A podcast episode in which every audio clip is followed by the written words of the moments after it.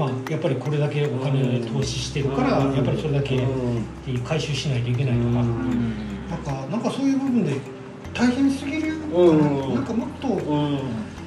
ね若いんだからっていう部うん。分をすごく思ったんですよね。うん。だから逆にそういう子たちに、まあ、こういろんな考えを持った異業種の人とか、うん。とかとの集まりに出て、うん。まあ、ちょっと発想の転換とか、はい別のこう自分なりのブランディングとか、うん。そういう部分の発想っていうのを何かね、うん。こうアドバイスできたら本当にこう真面目でストイックすぎるから、うん。これがじゃあ30代40代って続くのかなっていう、息が詰まる時がまたですよね。来てうん。抜き方も分かんなくそうなんですよね。だから本当にこうまあ言えば成功法うん。のやり方だから、いや本当にいや難しいですね。だからそれをまあそんなガーって上から言うことも年上だから言うことでもないんだけど、うん。じゃあどうやったらうん。もっとこの人が気楽に喋れるかっていうか、はいはい。多分それはねやっぱりねあの僕ら自身が楽しんでることだと思いますよ。はうん、なんかあの人たちなんであんな儲かってないのに楽しそうなんだろう。い、確かに確かに。けどでやっぱりまずまず儲けなきゃっていうのがすごくああそうです見え見えたんですよね。はいはい。う。んやっぱり。うんうん。そうですね。自分を評価してもらうためのっぱりそう法がそうなんですよ、お金だったりとか、うん。数字ですよね。だからどんだけ成功したかみたいな、うん。あーまあ確かにそういう時期もあっていいと思うんだけど、うん。うんけどそればっかりじゃないよっていうのを、うんやっぱりこうね多少長く人生生きてる人間としてん。何か伝えられることはないのかなとか思ってちょっとこういろいろ本とか読んだりとかあして、うん、勉強したりとか、まあ、全然畑違いやから言えること、あはいはいはい。うん。うん。やっぱそういうのも含めてそのあれだと思うんですよねなんだろうえーっとカルチャーショック？うん。カルチャーショック。は、はい自分の中にない異質なものを外の人に見て、うでなんだこれは？みたいな、うん。衝撃を与える、うん。でかつそれでなんか、あのーちゃんと暮らしてる、うん。うん。そういうなんか様子を見せるっていうのは結構重要かなって気がしますね、ううん。んでやっぱりその僕有機農業を岐阜でやってた時もそんなあのー草まみれもしてないしこんなんで育つんかってよく言われたんですけど、やっぱり野菜綺麗なんですよ、うんううん。ん農薬使わなくても、うんうん。うん、だからねなんで君んとこはそんなこう薬も使わないのに綺麗な刃物ができるんだとかは言われてでびっくりされて、い。はでなんか気づいたらあのちょっと僕のやり方を取り入れてくれてる人が出てきたりとかして、なかなかね、うん、異質なものに出会ってみてはっと気づくことって、まあ、大きいと思いますよ。なんか多分だから自分なりのものの形を見せてあげた方がううん。ん、言葉多いよりは、そうそう。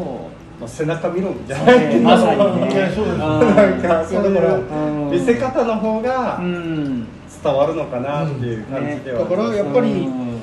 そのこういう農業でも需要はあるんだよっていうのをしっかりと見せていかないなといけないなっていうのがあるんですよね。うん。だからそういうふうなのってやっぱりそういうことだったら自分たちもお手伝いできるし、うん。やっぱりこれから先残していきたいっていうかつなげていきたいっていうのはやっぱりそういう部分ではあるし、うん。やっぱりより環境の負荷少ないうんとかいう農業だし、まあ、本当にこうそこまで目くじら立てなくても、あの続けていけるしっかりそれで収入確保できるっていう形の農業っていうスタイルに変えていけないとうんいけないと思うし。うんだからやっぱりそのためには何ができるかなって思ってもやっぱり一人でやっぱり限界してね、はいはい。ありますよね。だはいからやっぱりそういう部分であのやっぱり地域でそういうふうな一つの考え方で集まったものを作ってで、まあ、お客さんに対して、えー商品を切らさずに定期的にうん。出していけるようなうん。形を取れればやっぱりそれはそれで求める人需要多いし。うん。だから、まあ、僕もその下地さんと出会って初めて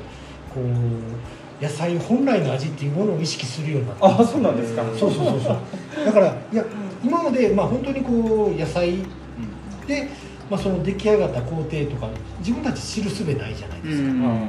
まあ、確かに有機野菜とかで販売されてるコーナーもあるけど、はい。だけど、まあ、それについてねどこまでっていう部分もあったりとかして。でも実際下地さんとこうお話しするようになって人となり分かってあでそこでできた野菜これそのまま食べて大丈夫よっていうものを食べさせてもらってっていうことはこれってまあ植物自身が別に肥料とかもなしにうん。自分の力でまあ地面から栄養してうん。で太陽の力と水の力を借りてできたまあもの。はい。だからその野菜本来が持ってる味なんだなっていうことを気づかさせてもらったっていうのが大きいですよね。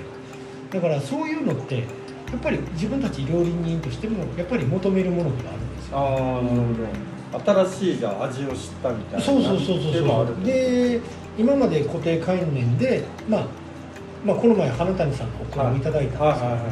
オクラってやっぱりボイルしないといけないなるほど。なんかそういうのあったけど、はい。けど有機で作ってて農薬も使ってないけど、うん。生で食べてる、うん生で食べたら美味しかったから。あだからあじゃあそういうふうな発想の転換ってできるよね、あうん。だからやっぱりそういうのってこう料理人とかしてやっぱり当たり前のものを当たり前に料理してうん。お客さんに出しても当たり前のお金しかいただけない、けどやっぱり自分たちもその少しでもお客さんに喜んでいただきたいっていう立場ではあるからやっぱりそうなってくるとやっぱり他と違うものうん。をやっぱり調理してお客さんを喜ばしたいっていうのあるじゃないですか、はだからそういうふうなビジネスの方向性もうやっぱりちゃんとこう顧客を作って、うん。そこに対して安定的に見新しいもの、うん。だから常に同じものでなくていいと思うんですよ本当にあのメニューありきで料理する料理人もいれば、はい。食材ありきで料理する料理人も当然いてるわけなんですよね、だからそういう人たちにうん。まあ本当に今週はこういう野菜できましたってうん送ってバンと。はい。であ今回こんなん来たんかって、うんこれはこれどういうものっていう部分をしっかり分かればそれをお客さんに伝えてお客さんに喜ばせることもできるし。うん。だからそういうスタイルも逆にそういうのって農家の発想ではないじゃないですか。うん。料理人の発想だから。そうですね。だからそういう部分っていうのもまあだからそれ家庭の主婦とか、まあ、いろんな人はいてると思うんですよね、だけどそれは本当にコアじゃなくてやっぱりそういうの求めてる人はいっぱいいてるから、やっぱりちょっと営業かければいっぱいお客さんを取れると思う。うん。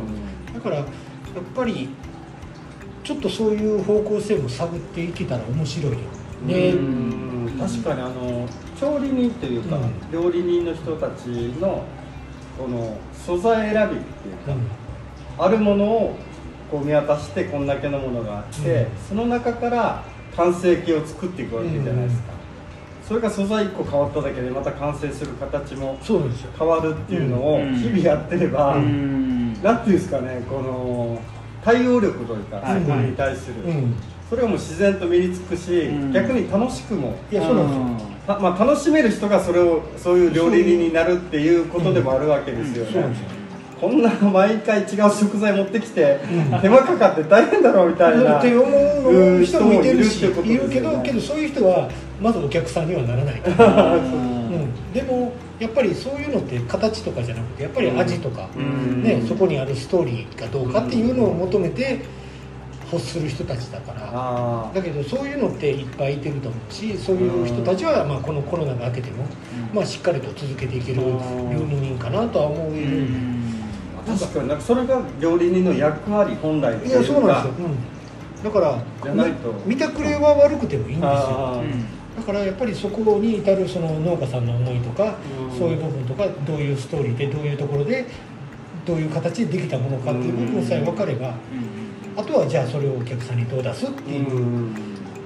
発想の部分だけだからそういう料理人っていっぱいいてると思うんですうよ、ん。だからやっぱりそういうふうな人たちに対して働きかけてまあ安定的に商品を届けるような形をすれば今までとは違うビジネスっていうのもできるかなとは思うし。あの今のお二方の関係ってどういう感じなんですか？やり取り。どうなんですかね。たまにこうちゃちゃ入れに行くあたまに畑にちょっかかけ畑に仕事を止めさせる。ー 不倫関係ではない。やめてくださいよ。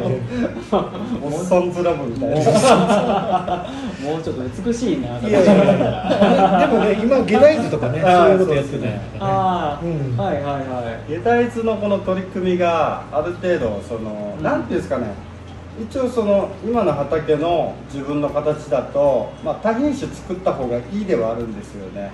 ただ多品種の中でも一品種の量は結構、あの何ですかね一バンドさんたちの飲食店だけでは使い切れない量うん。になってしまう、うその時にやっぱり量は多いけど細かくなってきてしまううん。作業と、でもそれだとなんかこれだけだと食っていけないんだよなっていうかうん。付き合いする上でのなんかつなげるっていう意味ではもう単発同士になってしまうからあそしたらこの加工品向けというかお互い話し合ってその料理人の人とうん。食材作る人あがうん。ちょうどいい完成品が作れるようなうん。スタンスをうん。2人で取れればうんもうちょっとこうなんていうんですかねこのこれから始まるものも一緒になってうん。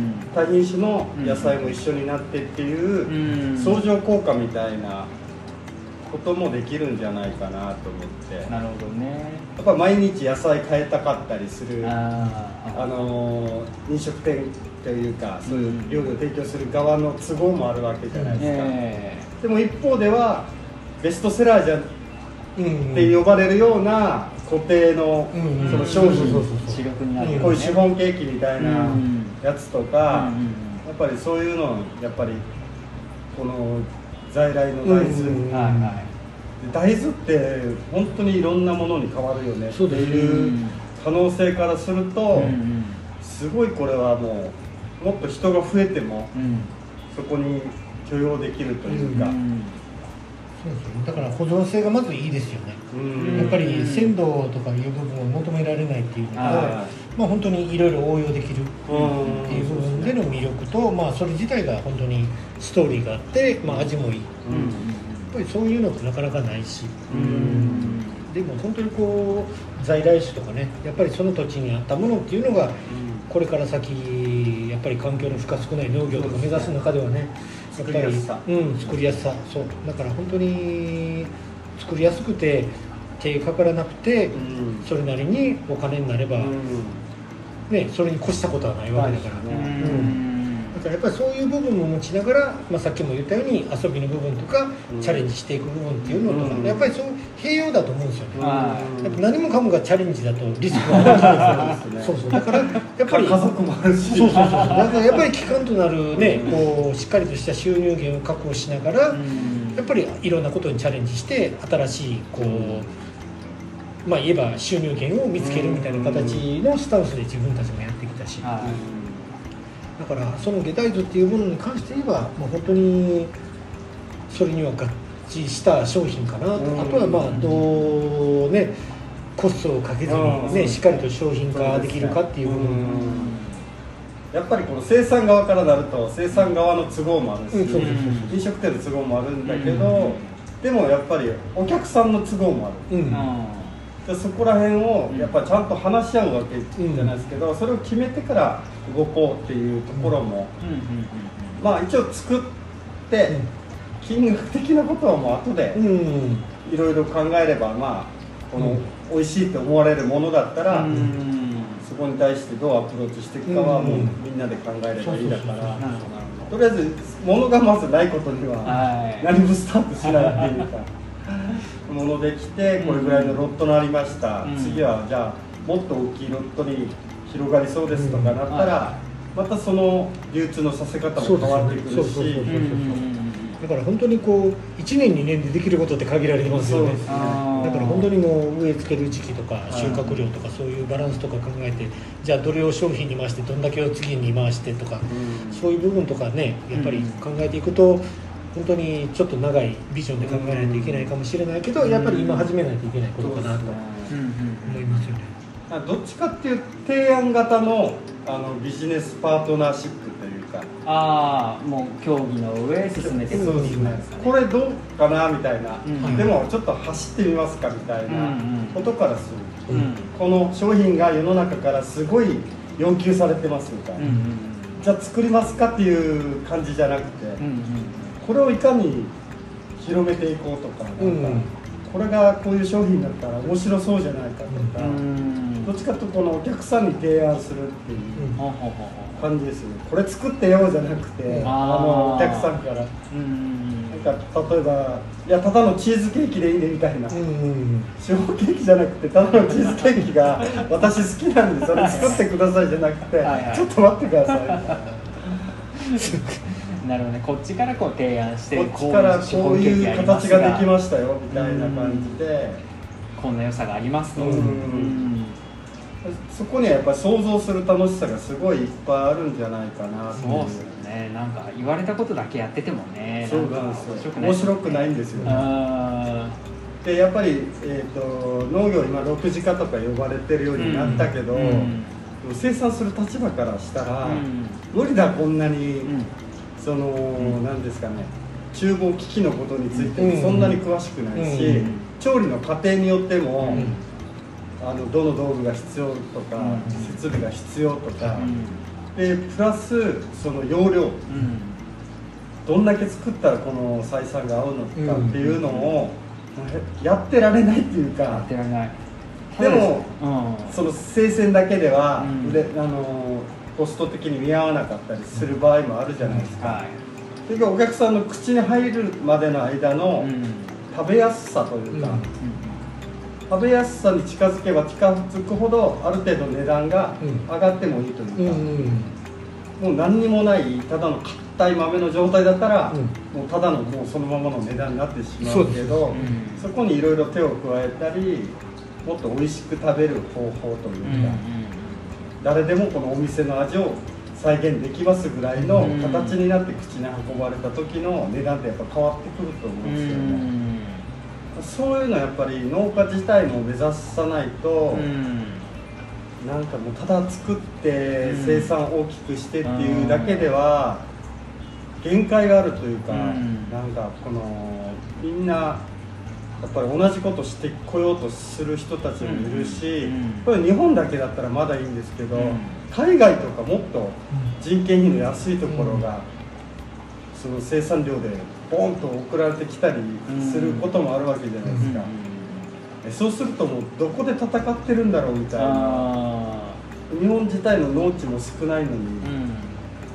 それでもっと農地面積大きいようなところのもの入ってきたら、あもうでなみんなと同じやり方でやってますっていうだけでは、うんもうその時になってからは遅いっていうはいはい。感じもありますよそうね、ですね。うんよくあるじゃないですかレッドオーシャンブルーオーシャンみたいな。あーはあはあはあ最近よく言われてますねうちの海に行くのかそんなにライバルがいない青い海に行くのか、うんそういうの考えますだからまあバンドさんたちと出会ってからはやっぱりうんうんあのやっぱりこのお店に来た時にその使われてる食材に全部名前があのその今日は誰々さんのあ生産者今はちょっと外してそうますよそうあの野菜のうん。名前とかを最初来た時見た時にはやっぱりなんていうんですか思いがあるとういうか、ん。そのやっぱり忘れられがちなんですよね、うん。野菜を。うん。でその生産者がいて初めて料理にできるというか、うん。素材がないのに料理はできないみたいうん。なところもあるから、やっぱり作り手の方としても名前出してる以上やっぱり恥ずかしいもの出させたりするし。うんだからまあそういうふうな考え方も今今やってないからなんとも言えないですけど、うん。はい。まああのやっぱり頻繁に変わるので、うん。やっぱりそれを日々こう更新していくっていう大変さがあって、うんなかなかちょっと今はそこに追いついてないんですけどただやっぱりそれは気持ちとしてはやっぱり地元のものを野菜使わせてもらってるから、やっぱり下手なものは出せないねっていう、うん。やっぱり常に使命感としてはありますよね。はい。うん逆に言ったらもうド M じゃないんだからそこまでしなくていいよっていうところもあるんですよね。自分でそこまで。いやいやけどねやっぱりそんだけ頑張ってる生産者いてるんだよっていうこともうん。やっぱり観光の人にもね知ってもらわないと、やっぱりただ単に海が綺麗で、うん。ね本当にこう温暖でうん人が良くてってそれだけの島じゃないし、うん。やっぱりいろんななりわいを持って頑張ってる人がいてるわけだから、やっぱりそういう頑張ってる人ら一人一人ちょっとでもねうん。やっぱり知ってもらえたらいいし、うん。こういう機会にね食を通じて知ってもらえたらなおいいし、だからね本当にこう下大豆とかもまあいろいろ可能性あるしただねこう生産者の目線と自分たちの目線って本当に違う部分があって、うん。まあこれはかなり前にあった話なんだけど、はい。まあその芋とかかぼちゃ生産してるはい農家さん。で、まあ、やっぱり虫とかやってたら、うん。やっぱり高く売れない、うん。そうですね。それ大変なんよっていう話聞いた時にちょっとアドバイスしたのは、まあ、これふかしてはい。でペーストにしたらうん。買ってくれる人何ぼでもいますよ、だからそういう悪いところだけ取ってふかしてペーストしてはい。それで無添加で真空パックして冷凍して売れば何ぼでも買ってくれる人いますからって言ってまあ、それ実践しはったうん方もいらっしゃっえまあ、その人はもう本当に普段からアグレッシブに動き回ってる人でこう人ねこう販売ルートも自分で見つけて、はい、やっておられたりとかして、うんうんだから本当にこう農家さんの立場からしたらこれにここまで手間暇かけて商品にしてもこれだけにしかならないっていう部分でも自分たちだったらあこれこうしたらこうもっとねうん。商品価値出るのにとか思う部分は感じることはありますよ、なるほど、うん。だ